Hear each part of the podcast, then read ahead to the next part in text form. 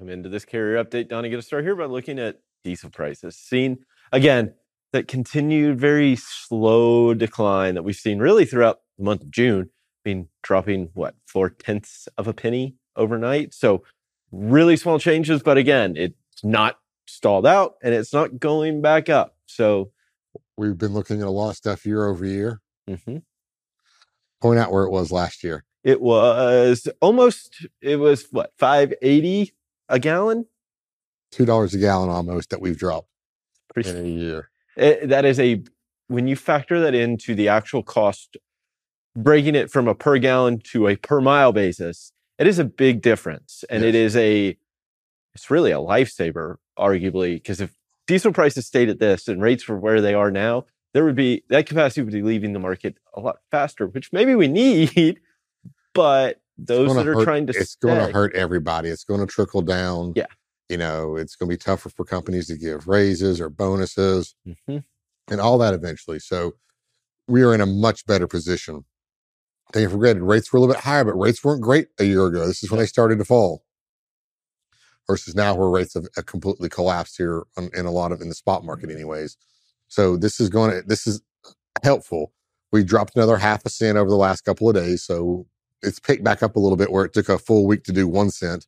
We've picked up to a half a cent. So this is going to be a little bit better. Hopefully, we can keep this downward movement and maybe and it's it's really been on this decline like this i mean we see the larger decline right we saw end of april early may kind of an acceleration down and then it kind of stalled out if you drew a straight line really say may 8th may 9th we've kind of been on the same similar decline since Yeah. then so i mean it, it it's kind of they found this like little sweet spot of what they're comfortable dropping each day yes it's very slow but it's a decline nonetheless.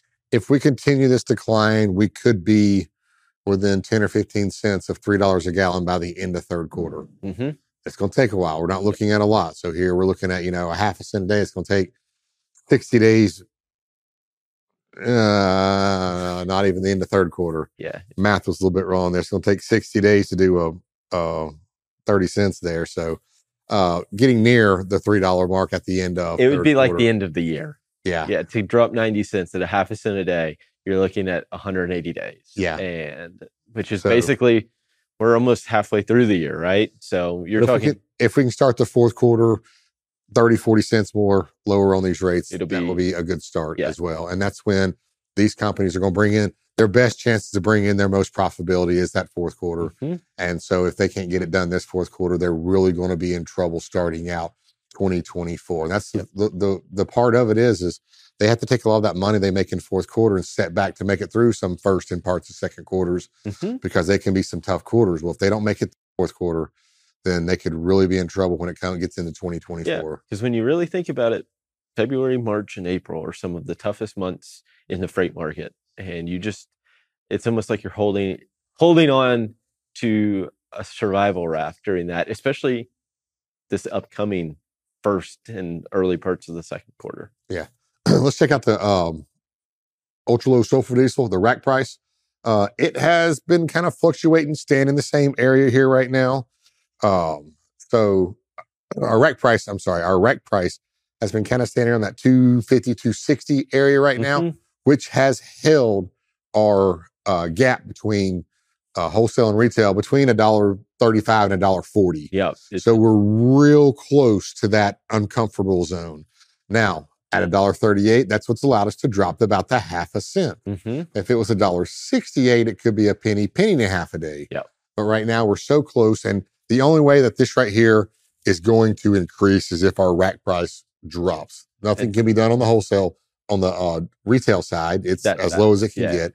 So we need to see this drop. and that's where the the volatility is right you can see bigger swings on a daily basis right you're talking a four cent drop overnight in the rack price where we were talking about a four tenth of a cent drop in the retail price so the Yeah. changes vary greatly between the two Yep. And that's holding also, uh, real quick here, our uh, spot rates gauge here. We're still at 225. So over the last about eight to 10 days, we've been pretty steady here on spot rates. Uh, if they can hold this out for a few more days, maybe we'll get close that close enough to the end of the quarter, end of the month, Fourth of July, so they can push that up even higher. If this drops, it's not going to help them out as they push it back up. Absolutely. Well, Donny, thank you so much for this update. We'll be sure to check in with you again a little later. Right now, we'll hand it back over to Kaylee and Anthony.